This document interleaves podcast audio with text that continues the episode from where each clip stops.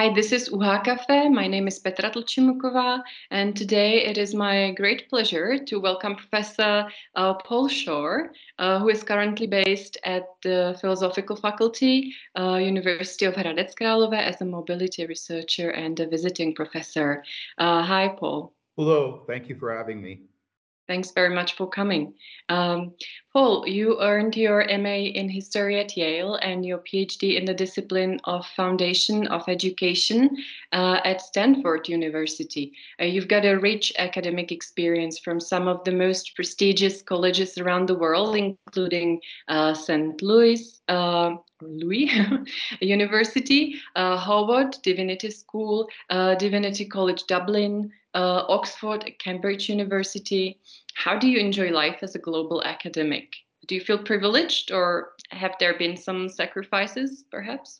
I, am very, very privileged, and my timing has just been sheer luck. Uh, to be born uh, during a period of long term peace uh, in a peaceful part of the world and a prosperous part of the world. Uh, it's been very, very exciting and overwhelmingly positive. There, there have been hiccups like COVID uh, that stalled things here and there, and I'm sure there will be uh, other other things that I can't anticipate. Uh, early on, I had to pay my own way because um, I wasn't well known and no one would give me money to do these things. Uh, but I am reluctant to talk about sacrifice uh, in the context of the world that we're living in now. It was totally a choice, uh, and my family understood that and uh, it was a, a, choice that was a good choice. So there there were some prices, uh, but I don't dare call them sacrifices. Uh, they're just things I chose to do, and it's uh, it's been a, great privilege uh, to to be at some of the places that you just named, and, to do other things other places as well. Um, thanks. Uh, I'm sure. Um your family must be very supportive as, as the oh. path is not uh, it's not always a straightforward path in the academic career. And uh, would you perhaps like to comment on the prices uh, what were the prices for you? Um, when you're teaching full-time uh, you do these other things uh, as a young academic during the summer. So that means you're not doing other things during the summer with your family when they're ready to do them and when the weather is cooperative. Uh, there's also uh, the challenge of uh, I used to work a lot, and I still work in European archives, but they tend to be closed for much of the summer. So a scenario might be grade final papers try to spend some quality time with people I care about, go through graduation with my students, get on an airplane, and the archive is closing in eight days because it's Rome in the summertime. And so I'm not over jet lag. I wished I'd spent more time back home, uh, but I have to get up tomorrow morning and do uh, an eight hour, hour archive day, followed by another one, another one, another one, because uh, they're not open all summer. And I'm a full-time teacher at this point, and uh, I can't tell my department chair I'm going away for six months in the fall. So uh, again, demanding, but not a sacrifice. I chose to do it. Um, yeah. And uh, a pre-internet, uh, a lot of writing of, of, of letters and postcards and numbering them so that people who would get them would read them in the right order. And it, I, I don't like to think that that's too uh, anal retentive, but just uh, communication was a little different uh, before the early 90s. And uh, uh, there were postcards sent from Italy that did not reach my mother and father for three months. Not that I want to criticize Italy, but uh, these were challenges. These were challenges. Mm-hmm, mm-hmm. I see. Now it's definitely not a typical eight to five um, um, type job, right? Right. And, and mm-hmm. Oh, please go ahead. No, please.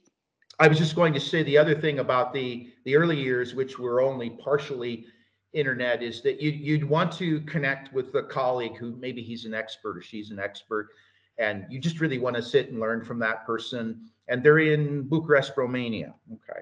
So you write the letter, and then weeks or months later comes this battered envelope with stamps on it. Uh, and you haven't made any of your plans until the envelope arrives because you don't know. And nowadays, uh, it, it's almost unbelievable the the way that uh, you can uh, draw on the resources of your colleagues, many of whom you've never met. It's uh, it's it's a lot easier. It's also easier for them to find you and ask you if you will help with their project. But that's fair. Mm-hmm. The sources are definitely much much uh, way much easier to reach. Yeah. Yes. As well. In your uh, Paul, in your academic past, you have enjoyed teaching and researching in various countries around the Europe, um, including Netherlands, Austria, Italy, uh, but also Serbia, Poland, Hungary, or Ukraine. Uh, due to the current developments, uh, let us focus now on Ukraine, uh, where you stayed uh, back then in 2001 in Kiev at the Institute for Humanities and I need to ex- uh, emphasize here your expertise and valuable insights in both the historical developments and the current socio-political uh, situation in Central and Eastern Europe. Uh, what's your stance now uh, on the war that has been going on in Ukraine? And also, where do you see uh, our purpose uh, in this matter as academics? Well, my stance is that uh, this is one of the most horrible, and if I could dare use the word wicked, human undertakings that I have experienced in my life. And I go back to the Vietnam War and even the Cuban Missile Crisis. I think it's uh, a terrible crime against the Ukrainian people, against the people in the rest of the world whose food supply will be affected by these events, uh, and even a crime against the unknowing conscripts who were sent off with their dress uniforms, thinking this was some sort of other exercise. Uh, it's it's appalling and very very wrong. As for what academics can do, we're good at talking. We do a lot of talking. Uh, one piece of this is it's very easy to look at Putin and see a mini Hitler and make this very personal. And obviously, he is the man who initiated this, but it's in the context of a mythological story about parts of Eastern Europe. And I've got nothing against mythology. Uh, every every society creates made up stories about their origins, but I think it is the duty of academics to say, okay, that's a great story, but in fact, the, the documentation is rather different from the story you've just told. And it's okay to enjoy the story while still facing facts. Lots of British people love Robin Hood. He's also a great moneymaker for the tourist industry. I don't know too many English people who want to base their understanding of what Britain should be today on the basis of Robin Hood and Friar Tuck and all of these Robin Hood characters. You can enjoy the story. And in some ways, Robin Hood is a founding story, but then you also have to look at facts. And I'm very concerned that the Russian people, who include many very smart people that I've met and who I was even hoping to collaborate with, that they've accepted the Robin Hood story as historical fact. Uh, and and I need to challenge that, and and the rest of the people in my field need to challenge that. So we then demythicize the stories behind this war? I, that's one that's one way to talk about it, definitely, and also to, if I can draw a rough parallel with COVID, uh, on the one hand, uh, people were living the complicated life of masks and, and segregation with COVID. Many people, including in Canada, wanted a simple story. What day is this going to be over? And uh, what things do I need to do to make sure that it is over on that day? And then the scientists would say, well, it's a little bit more complicated than that. And they would they would project various scenarios which would change over time because their their knowledge would change, their database would change, and people were unhappy. They wanted an answer. How do we fix this? We Hmm. have to live sometimes with ambiguity. And Russia since 1991 has had a tough time frequently. It's much easier to have a couple of villains. This is why we're in bad shape. It was Yeltsin. It was NATO. It was enablers. Uh, it's almost like a Batman movie. And it's harder to say this is very, very complicated. There's a long historical backstory. But but we have to tell that story and we have to tell it persuasively as Mm. often, which is why I'm taking up your time telling it right now because I feel so passionately about that. Uh, life is full of complicated things, you know. Our story, first of all, should be based on facts, right? So, I, I I hope so. I hope so. And sometimes they're competing collections of facts, and that's okay. That's why we have academic conferences and TV shows and other things to hash that out. But um, some facts are not facts. Donald Trump lost the election. There is no other story there. He didn't win. And and it's it's not okay to say this is just another legitimate version of the story. Um, and it's not legitimate to say that there's no such country as Ukraine. I, I, I mean, the amount of historical documentation you'd have to throw out is absurd, and um, that's not acceptable in my view. yeah, the false stories uh, have a real impact, right? Not a good, real impact on people's behavior. So, hmm. And we all love a good story, and we all love a story that makes us feel good about being Americans, Germans, or Russians. That's normal. But we also need to look at it and see who's telling the story, and to use a Latin phrase, cui bono, who benefits from the telling of this particular story. And that's something that people who write about history can try to do, I hope. Talking about education, Paul, uh, Jesuit, uh, one of the most intensely researched topics, uh, had unquestionably a huge impact on forming uh, of the medieval education system in Europe. Uh, as a American uh, or perhaps Canadian scholar, uh, what brought you to dedicate your, what made you dedicate your life to these uh, seemingly faraway topics? Yes. Oh, okay.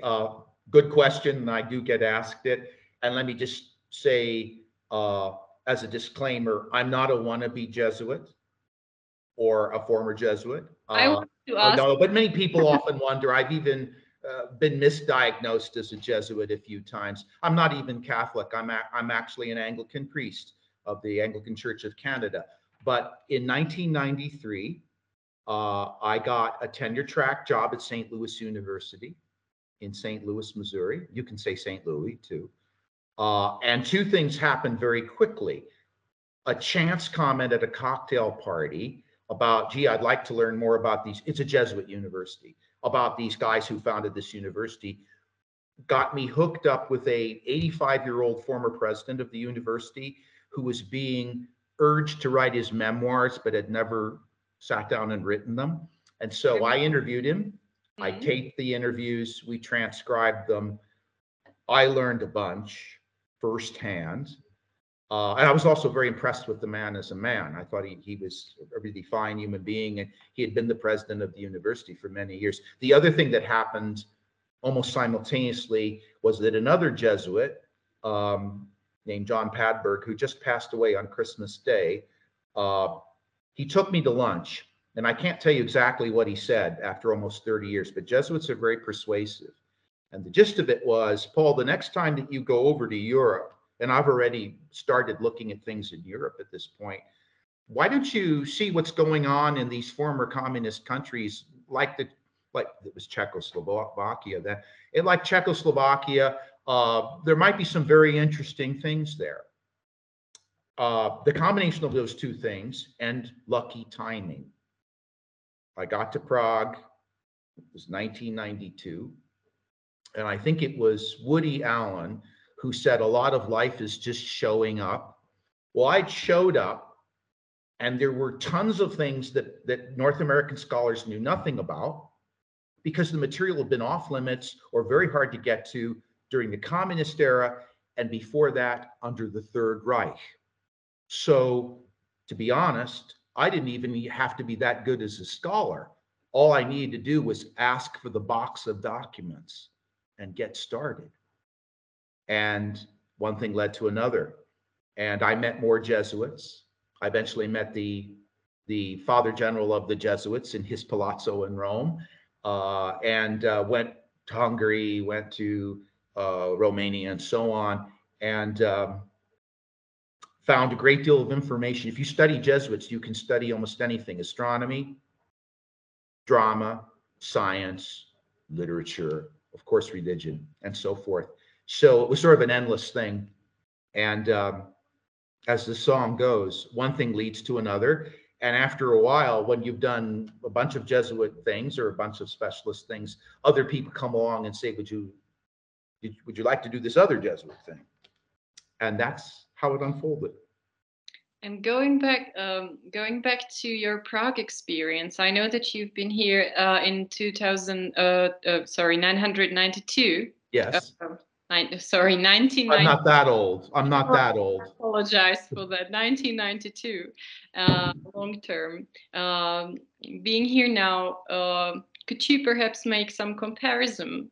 Uh, mm-hmm. How was it here back then, after just right, right after, or a mm-hmm. couple mm-hmm. of years after the revolution, uh, and now?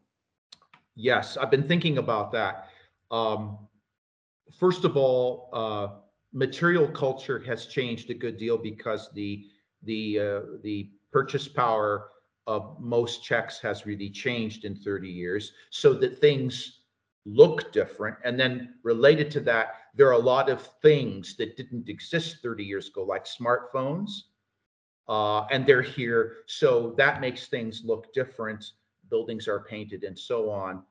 But I've now been here a couple of months I'm struck by the continuity in what I see in uh, Czech.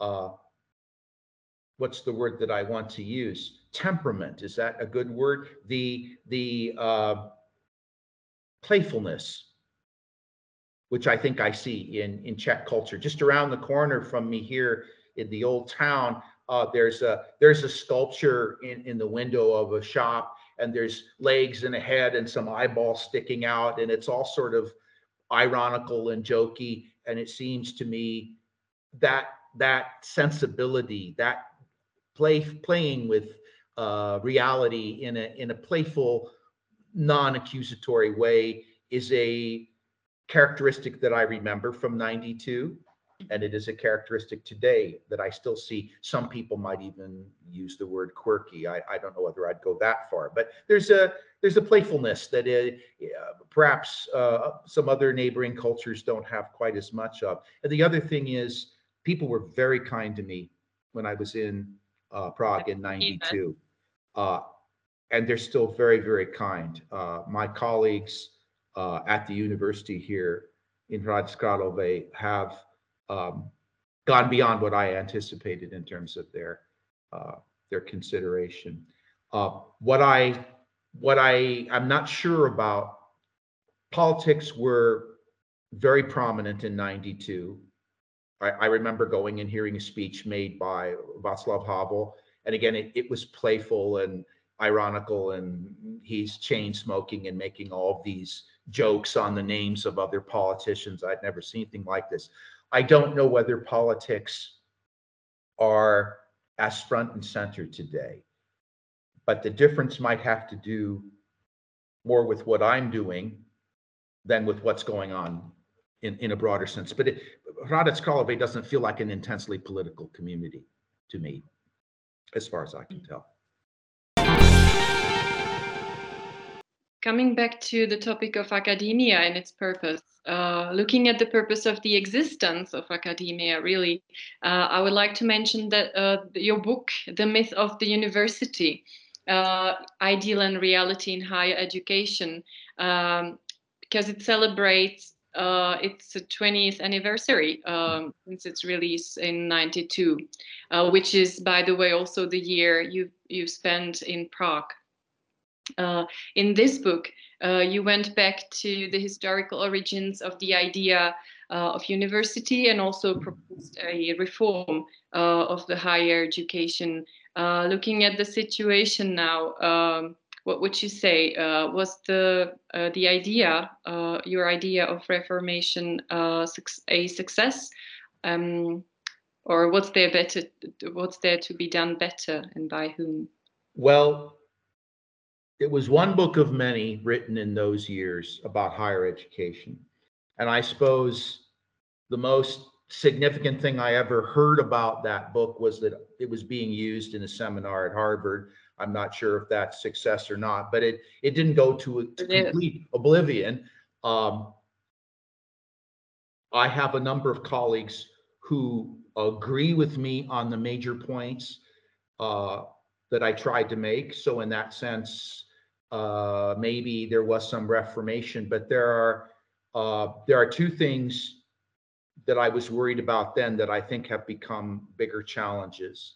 One is, and I'm speaking of North America, I don't know the Czech lands well enough to comment, the turning of higher education into a business with a market niche, with customers, with administrators who may be called dean or rector or whatever, but they're managers in the same way that uh, Volkswagen has managers. This, I think, is a very serious challenge mm.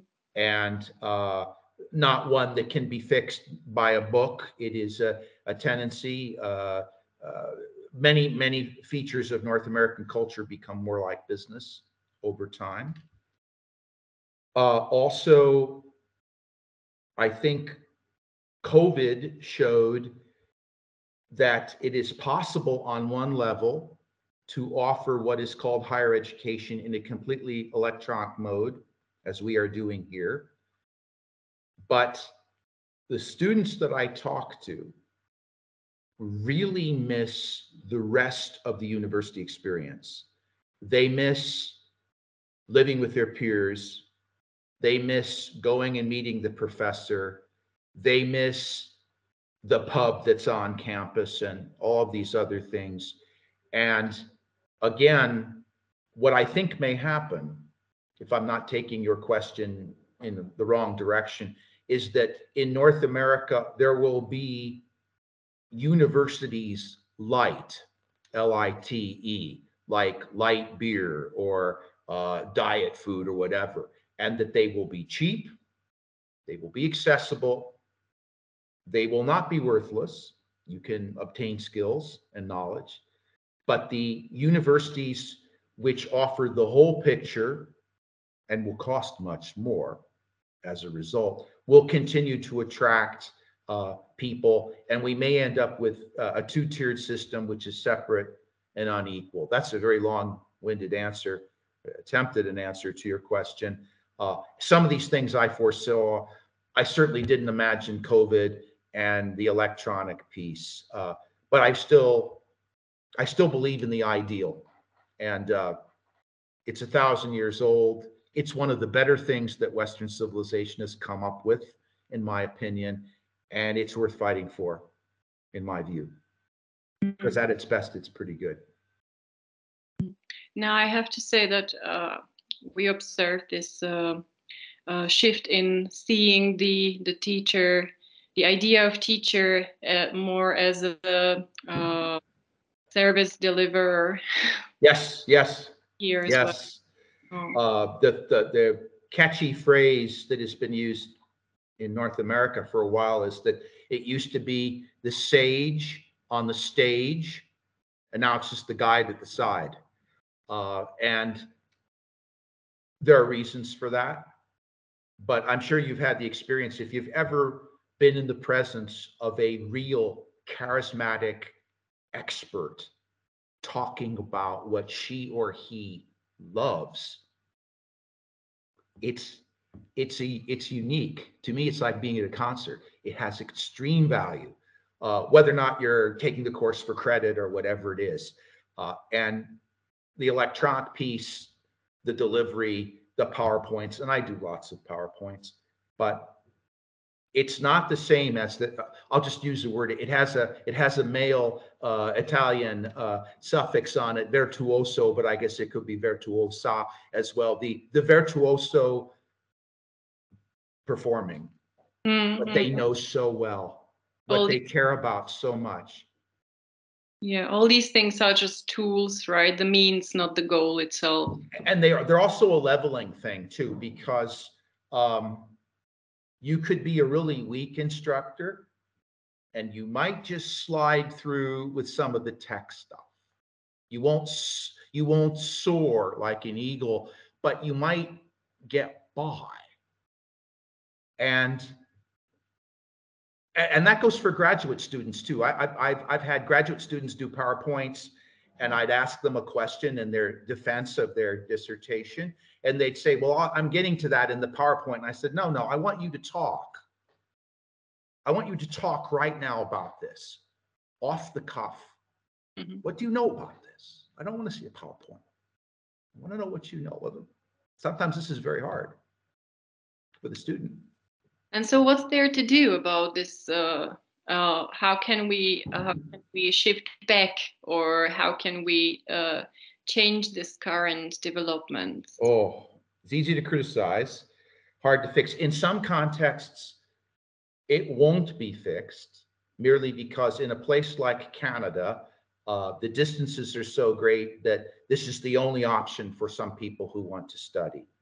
Uh, on the other hand, I think we can develop much more sophisticated metrics for assessing the performance of professors who do rely on the technology much more. It's not just your class was 50 minutes long and you talk this much. There are there are ways of assessing the quality of what you deliver even in the electronic mode. The challenge is the burden falls on administrators and why would they be motivated to take up this additional burden? There's nothing in it for them. It's a hard sell. Uh, but I think, I don't know if you would agree with me, but I think good teachers know what other good teachers look like, whether it's kindergarten or graduate seminar. And can that be distilled down into a rubric? I, am not sure, but I think it's like chefs. You know, good chef knows a, another good chef when they run into it, and maybe we can distill a little bit of that. Paul, are you are you a fan of internet or online learning then, or are you more against it? Would you say? In a perfect world, I'd like to meet all of my students personally. Uh, however, uh, a year ago, I taught a course uh, uh for people getting a licensure uh, in theology at an Anglican college in Canada and uh, they were all over the place. They were hundreds and thousands of kilometers from one another. Uh, so it's the only way we could do it.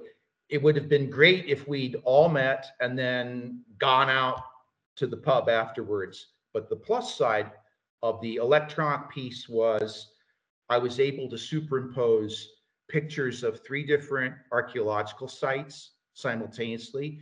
And then I found on YouTube a recording of a reconstruction of what Roman pop music sounded like 2,000 years ago. It's very weird. It doesn't sound like the soundtrack of a movie.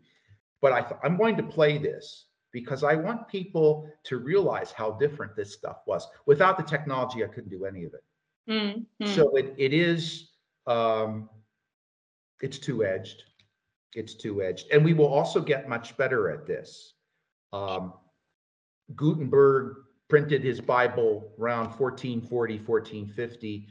The conversations about printing that occurred in 1490 weren't very sophisticated.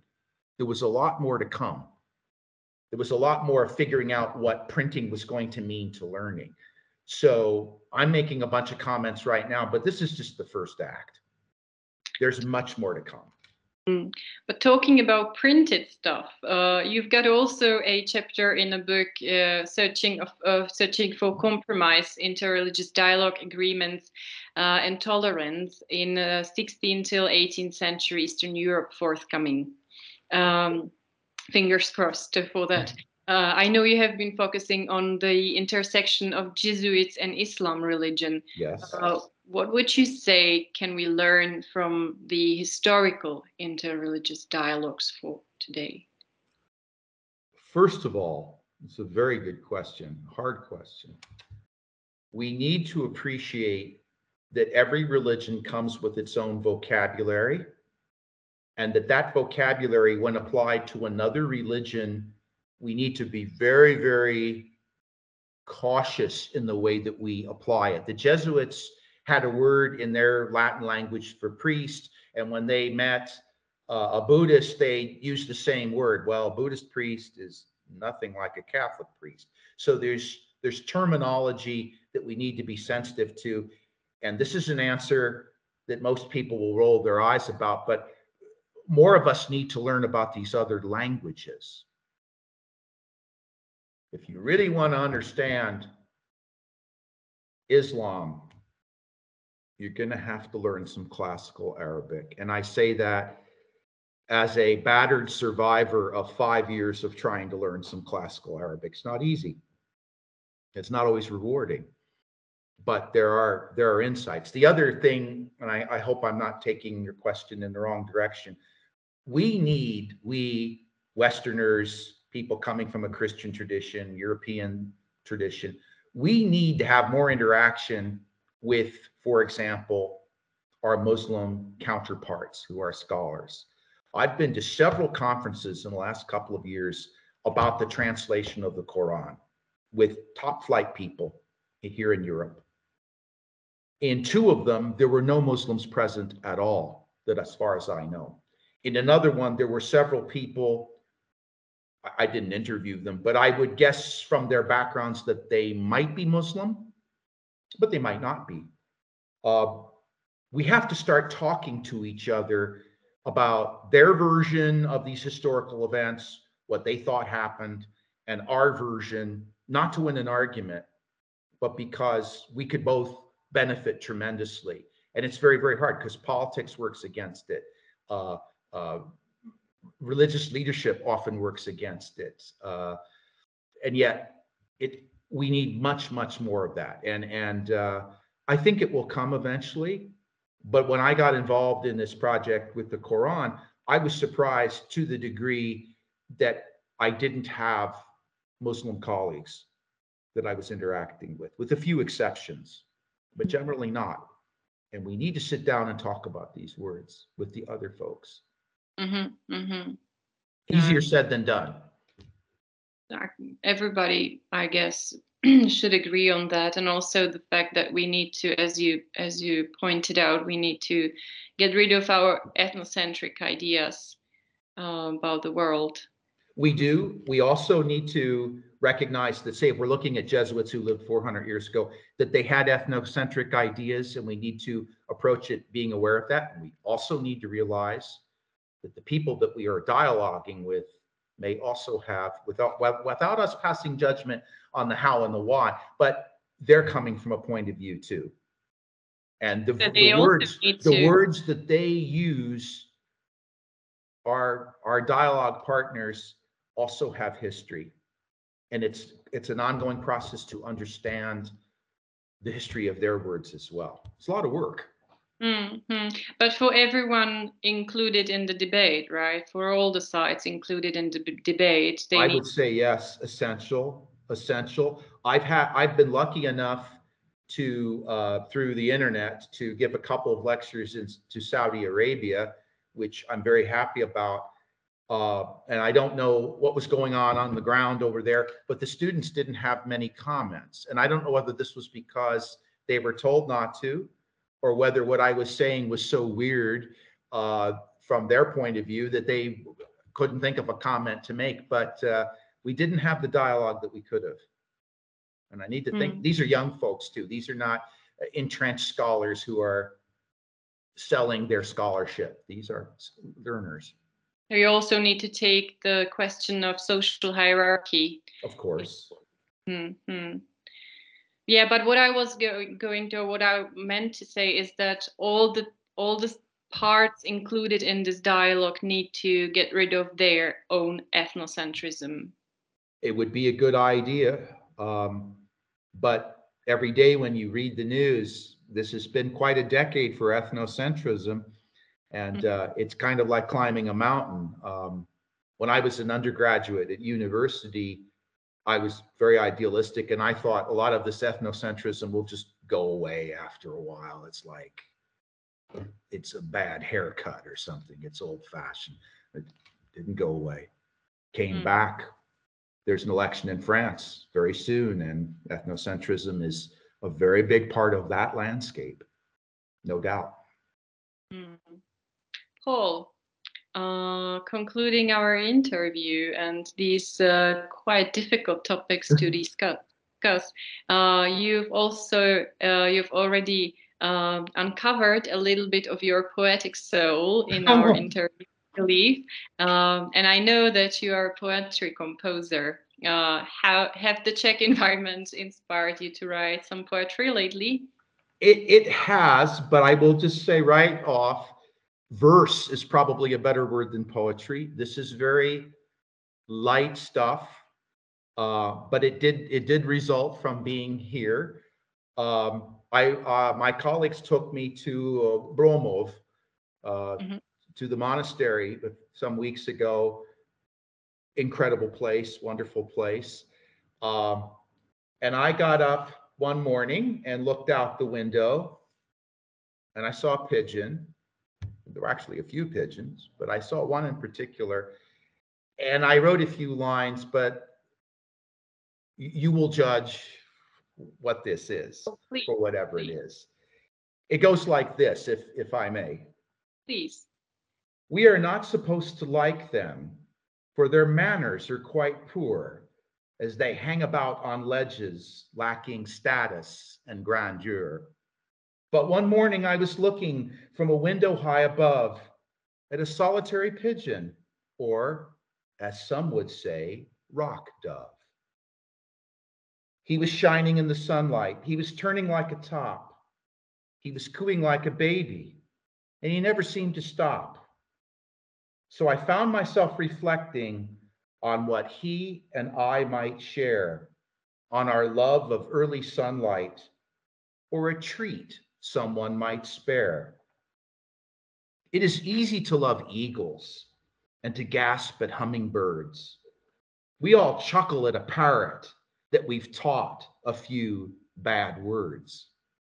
But the pigeon won't fly backwards, and he just can't learn to talk. Not majestic like a condor, never sexy like a hawk. Still, the ledge is his dominion, and those forked feet never slide. He moves along his filthy path with bobbing pigeon pride. By stepping with assurance, fortified with crumbs of bread, he shows a way to navigate the ledge where I must tread. Oh, wonderful. Thank you very much. I think this is a great, actually, a great conclusion to also the previous question that we discussed the religious dialogue and ethnocentrism and stuff like that, a very difficult stuff. Uh, thank you very much for sharing this poem with us. And also, thank you for being with us today uh, at the UHA Cafe, at our podcast, uh, for being our guest. And uh, let me wish you all the best in your academic endeavors, but also in your personal life. Thank you very much. Thank you very much. It's been my pleasure.